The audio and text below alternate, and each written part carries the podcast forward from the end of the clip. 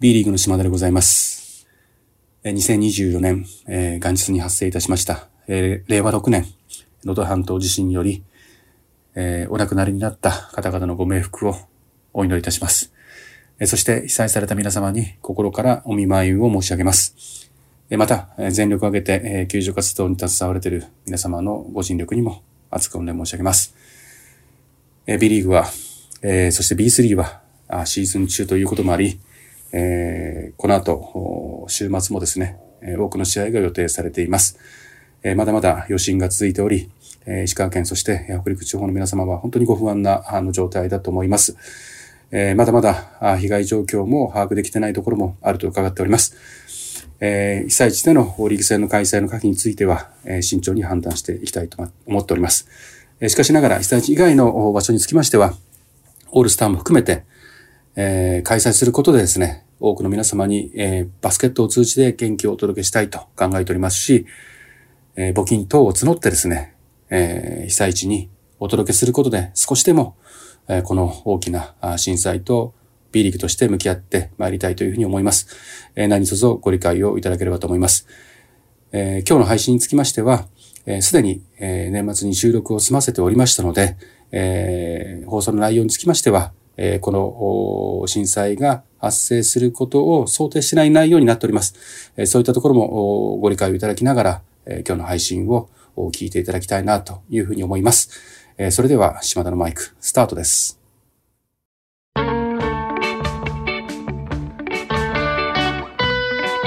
心たぎる B リーグチェアマンの島田真二です。相方のバスケットボールキング村上です。島田のマイクはバスケットボールキングのコンテンツとして毎週木曜に更新しています。はい。明けましておおめでとうございま。す。明けましておめでとうございますですね。もう1月4日と。皆さん、はい。どのようにね、はいお。過ごしされてますでしょうか。はい。はい。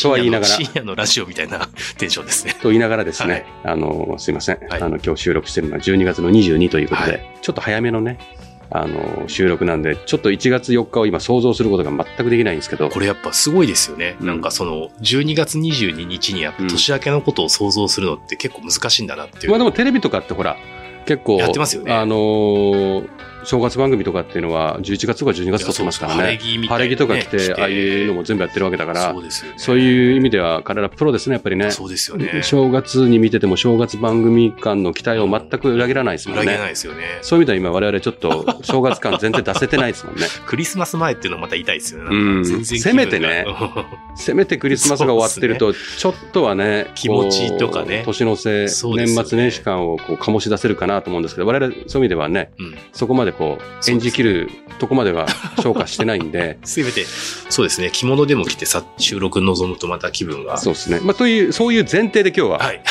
ハッピーニューイヤーって言ってますけども、おまだちょっと年の瀬感がはいない、はいえーハンディキャップをはい。ある中でね、うん配信していこうとはい。思いますんで。まあ、とはいえ、新年の回ですからね。うんうんえー本編では、新年的な話はしますよ。ははいい。まあ、どこまでできるかわかりませんけどもね。今時点で考えている新年のそうそうそうことというのをぜひ、うんえーうんお話しいただければなというふうに思います。はい。それでは、新年一発目の島田のマイク、スタートです。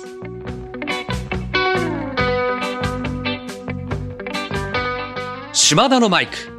この番組は全国ドライバー応援プロジェクトの提供でお送りします。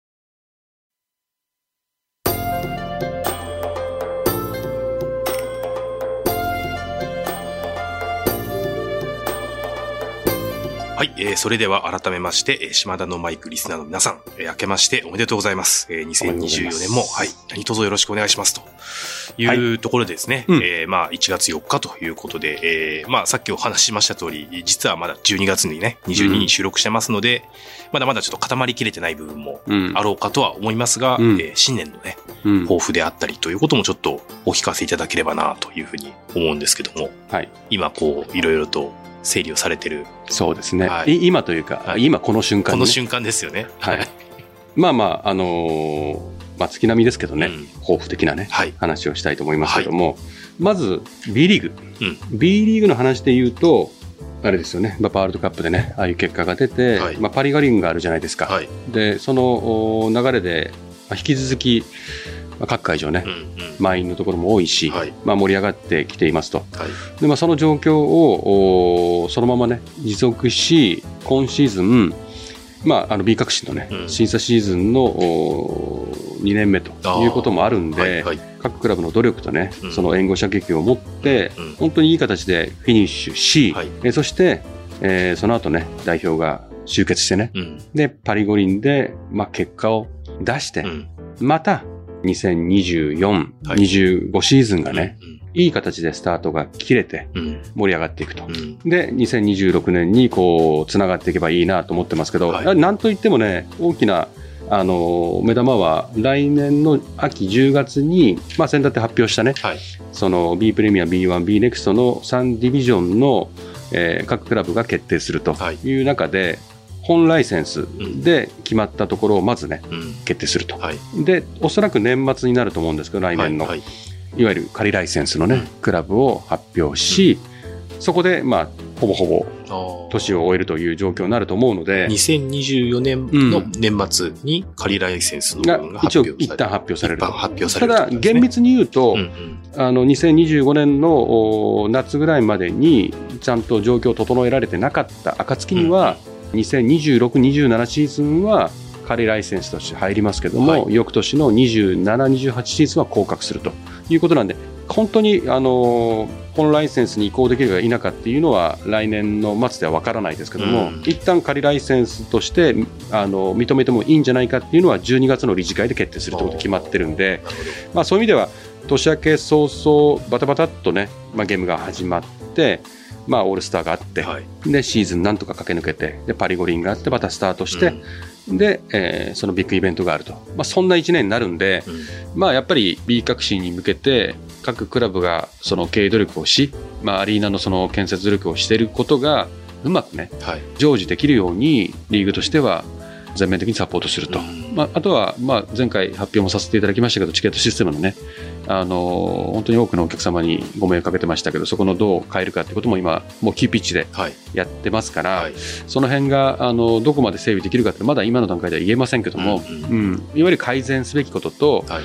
未来に向けて手を打つことをうんババババッとこう、うんあの2023年にね、はい決めたことをバッと実行に移すそんな1年になるかなって気がしますね。2024今聞いた年。だけでも相当慌ただしいというか、うん。とても重要な一年なんですね。そうですね。2024年というのは。個人的にはあのー1月の末にねはい。オーストラリアに行って、はい。NBL はい。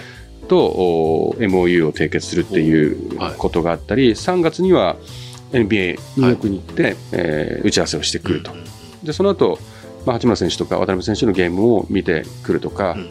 あとは KBL はお互い持ち回りでファイナルを観戦しましょうってことを言ってるんで昨シーズンは日本に来てもらってね、あのコミッショナーにはい。で日本で試合終わって食事したりとかしたんで今回は私が今度韓国の KBL のおファイナルを見に行くとか、うん。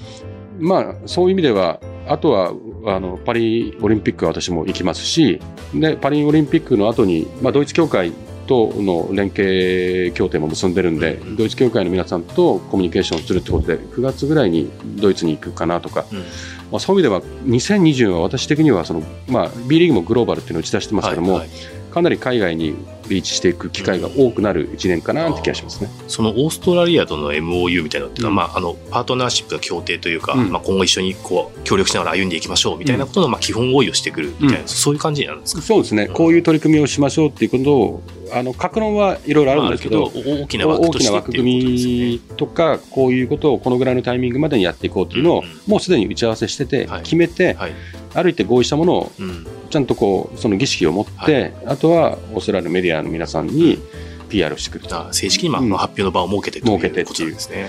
で、こういうのってやっぱり国際交流なんで、うん。まあ、私のインスタとかあのノートとかでも上げてますけど、うん。オーストラリアのトップがね、はい。日本に来てくれって言われたわけですね、で打ち合わせにうん。来て、うん。最終打ち合わせに来て、はい、で今度は私は調印式には向こう行く。あーなるまあ別に逆でもいいんですよ。うん。私が打ち合わせに向こう行って、日本で調印してもいいんですけど、まあ今回たまたまそう。ななんで、こういうのって結構お互いうん。ギブアンドテイクでやってますよね。なんか。一方が言ってばっかりとかじゃなくて、うん。そうそう。ちゃんとお互いにどっちが上とかどっちが下じゃなくてね。お互いにこ同じ目線でねやるっていうスタイルを私は取ってますね。それはアジアのうんうん。日本の B リーグの方が場合によって競技的にもね、事業的にも圧倒的に大きくても、うん。その上から行くとかじゃなくて、そこはもう対等にうんやろうっていうのが、まあ、スタンスですね。うんうんなるほど。うんまあそういったことも各国でこううんいろいろとっていう意味でと確かにそれはすごくこうグローバリズムを感じるようなうん一年になりそうですね。そうですね。まあ、やっぱり B リーグの B 革新っていうのは、あくまでもある種の手段、改革であって、うん。ゴールではないんですよね、はいはい。改革がゴールではなくて、どういう世界観を作りたいからそういう改革をするってことじゃないですか。ですから、あのー未来、まあ、日本代表が強くなるとか、うん。このバスケットボール産業に関わってるみんながもっと幸せになるように、経済的にもね、うん。環境的にも幸せになるような環境整備に向かうとかっていうことで、事業にフォーカスするとか、うんうん。えー日本代表のその、いわゆるオンザコードのルールとかっていうのをいろいろやってるわけですよね。でそうそういうのはやってるんですけど、それはあくまでもそうそういうゴールがあって、えー手段論として改革をしてるとうんいう意味では、こういう世界観を作りたいっていうことをもうちょっと2024は浮き彫りにどっかでしたいなと思ってるんですよ。うん。例えば J リーグの100年構想じゃないけど、はいはいはい。JFA があー2050年ワールドカップを誘致して、そして優勝しますみたいなカーブさんやったりしてましたね。うんまあ、だから2050年って言われても、とかね、うん。うん100年後って言われてもよくわかんないじゃないですか。はいはい。なんですけど、やっぱり、カブさんがああいうその J リーグでも会長時代でもね、そういう叱るべきタイミングでそういうメッセージ発してた気持ちってすごいよくわわかるんですよ。あやっぱりこう現状打破していくときに、うその今の延長線上で思考するではなく、ーはい。もうちょっと理想とか大きいものを掲げて、うん。じゃあどうするって言ったときに、結構、こう、大胆なとか、固定概念にとらわれないっていうことってやっぱ生まれやすいんですよね。うんやっぱちょっとストレッチした目標をやっぱ設定して、それに向かって頑張っていく。そうです。ね。なんか数字的な目標にするかはさておき、うんうん。こういう世界に行こうようんとかね、うん。うん、2050年こんなんがいいねとかね、うん。なんかそういうのをやってたいなって思いますね。うん。多分2050年に B リーグは今なお発展させてる状況うん。例えばね、はい。想像したときに、うん。多分日本の人口ってもしかすると1億はもう優に切ってね、はいはい。8000万人ぐらいとかになってる可能性があるじゃないですか。はい。まあ韓国って日本よりも全然人数、ん。あの人口少ないんで、うん。ああいうグローバルにね、はい。エンターテインメントだったり BTS とかみたいに出てたのは、うん。まあ半導体とか世界に売って出ざるを得なかったって、まあ国内消費だけでは、まあ、産業が大きくならないって分かってるからですよね、はい。で日本もそういう構造になりつつある中で、やっぱりその時代に B リーグが今なお会場が盛り上がってるって言ったら日本人のファンの方だけだけでは難しくて、うんそのインバウンドの人とか日本にやってくる方たちがある一定会場に足を運ぶような状況を作ってないといけないよねって思うと、グローバルっていうのは今はピンとこなくても、うん。まあ、当然必要な打ち手だったりするっていうのは分かりますよね。うん。だから、なんか先を決めると、そこから逆算して、想像するところと、もう絶対分かってる未来ってあるじゃないですか。はい。そういうのを鑑みて、じゃあ、それに向けてこういう手を打っていこうみたいなことができれば、うんすごくいいなと思ってね。まあ、あちょっとね。僕またドカーンとなんはか、打ち出したいですよね。なるほどですね。うん我々が、例えばニューヨークとかに遊びに行って、うんあじゃあニューヨーク来たからマジソンスクエアガーデンに行って、ニックス見てみようかとか、ロサンゼルス行ったらうんじゃあドアス行ってみようかみたいなことが、まあ日本でもあるといいなっていう。それをしたいのそういうことですよね。それをしたい。うんうん。というか、そうなりたい。なんか、いいじゃないですか。うんバスケを見に来るっていうんじゃないってそうそうことですね。。多分、ゼロではないんですけど、はいはい例えば、まあ、アジアとしましょう、一旦ね、うんうんアジア各国から日本に、これだけインバウンドの方が観光で訪れる中で、はいはいやっぱ日本に行ったら、やっぱプロ野球見なきゃとか、うんうん。日本に行ったらやっぱ J リーグ見なきゃダメでしょうんっていう数が、大先輩の2つのリーグであっても、うんそんなにその状況を作り上げてるかどうかって言ったら、うんまだわからないじゃないまあですか。そうですね。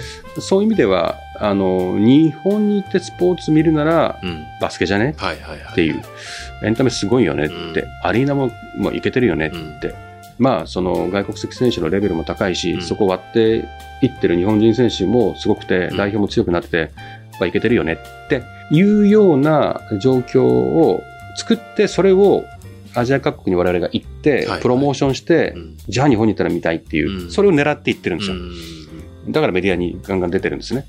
だからそうなる未来っていうのは、ぱ確実に作りたいですね。うん今はなんかこうピンとこないけども、まあそういう未来に向けてっていうところですね。大体ピントなんか来ないんですよ。もうピンと、ピンと来てることなんかやってたって時代は遅いんですよね。うんピンと来ないことをやって、ピンと来る時代が後でやってくるっていうことで手を打っていかないと、来た時に動いても遅いんですよ。うんこれはもうビジネスの鉄則ですね。なるほど。ですから、みんながイメージできてることなんかやってたらう、んそれはもう普通じゃないですか。うんうんそこに何かクリエイトされる新しいものなんか生まれっこないんで、ちょっとはぁって思ってるぐらいが、10中2、3当たれば、うんうんもうそれでいいぐらいのうんスタンスでやっぱやっていかないと、うん型破りなライブスポーツエンタメっていうのが作れないんじゃないかと思いますけどね。型破りですからね。うん、型破うん型を破らなきゃいけないですからね。想像を超えていかないね。常生活は型破ってますけどね。うん なるほど。はいリーグも破っていく。リーグも破っていく。まあそんなこんなで、ね、はいはい個人的な話で言うとやっぱり、はい。はい。何はともあれね、マラソンに出ますから私。だから今はもう肉体改造中なんで、肉体改造いやもう本当にみんなに脅脅されるんですよ。もう本当に走れますかうんと。でも決めたことですからね。うんだからそこを、今ちゃんと10キロとか15キロとか走ってるんで、まあそこまで来てるんですよ。そんなに距離伸びてるんですねうだから2月までに20キロは行きたいなと思ってますね。うんまあそれでも危ないって言われてますけどね。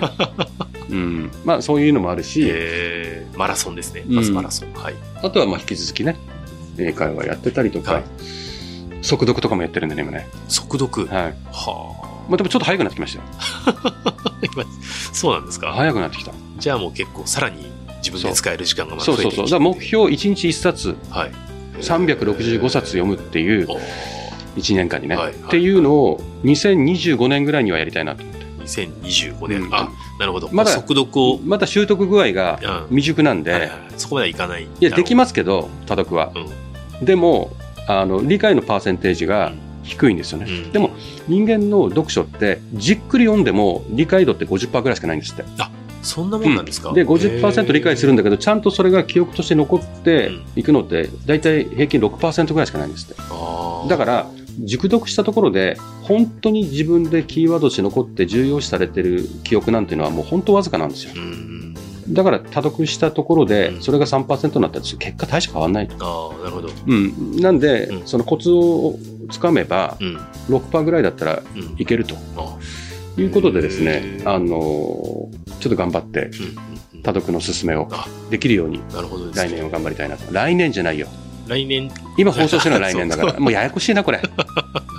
2024年は。2024年は。い、多読を、多読多読、速読を。多読、速うん読できる、はい。えー素地をレベルにうん達するっていうのも、はい。で、25年には365冊を、うん。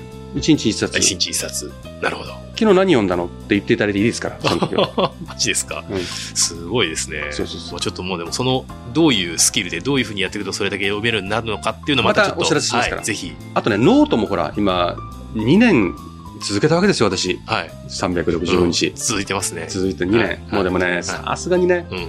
大変なんですよね。あれね、ゴーストライターとかいないですからね。うん、あれはです、よね。ね、ノートの徳力さんがね、あれをご自身であの長い文を毎回書いてると思うと、ちょっと異常だって言ってましたもんね。そうそうそう。異常値なんですよ。でもね、はいありがたいことにねうん、スポンサーがね、はい。ちょっとノートにもはい。月、そうなんですか？つきそう。つきそう。なので、続けることになります。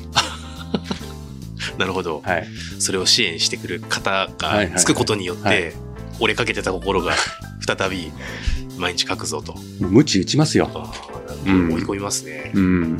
まあでも、スポンサーさんがえ応援してくださるんであれば、うんはいそれはもう頑張りますっていうことそれはで、もうポジティブに私も、そうあの、うん、う、うんん。頑張ります。うん。はい。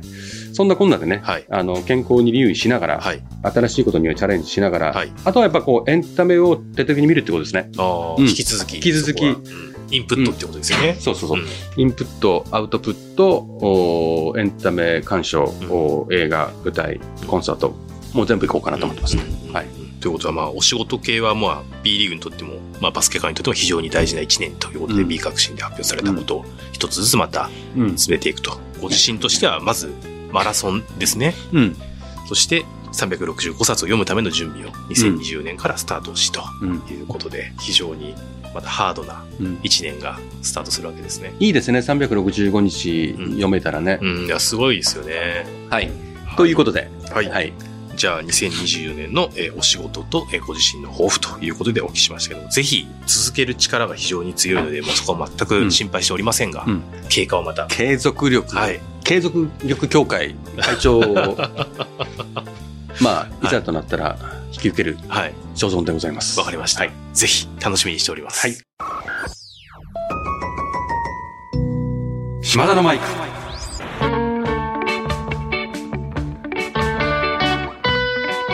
島田のマイク。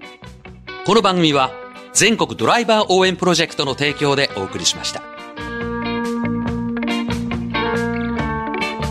はい、えーということで、えー本日は1月4日ということで、えーまあ、2024年初回ということでしたので、えーまあ、様々な抱負をお聞きして、うん。えーまあ、さらに、えー2023年以上に、えーハードで充実をした1年を過ごすということで、島田さんからの抱負もお聞きできましたけども、うん皆さんもね、まあ、今年の抱負はもう決められてるかなと思いますが、ぜひ、私はこんなことしてるよとか、うんえーこんなことをするにはどうしたらいいですかみたいな質問があればですね、うんまたぜひ、手紙、おはがきで、島田のマイクに送っていただければとうんいうふうに思います。はい。はい。お願いします。はい。はい。では、えー島田のマイクでは、リスナーのあなたからのメッセージを受け付け中です。私への質問、企画のリクエスト、お悩み相談、暗算祈願、何でも構いません。えー番組で紹介させていただいた方には、島田のマイク、オリジナルステッカーを差し上げております。えー、宛先は概要欄に載せております。あなたからのお便り、お待ちしてます。はい。はい。島田のマイク、ここまでのお相手は、心たぎる、B リーグチェアマンの島田真二と、相方の村上でした。また来週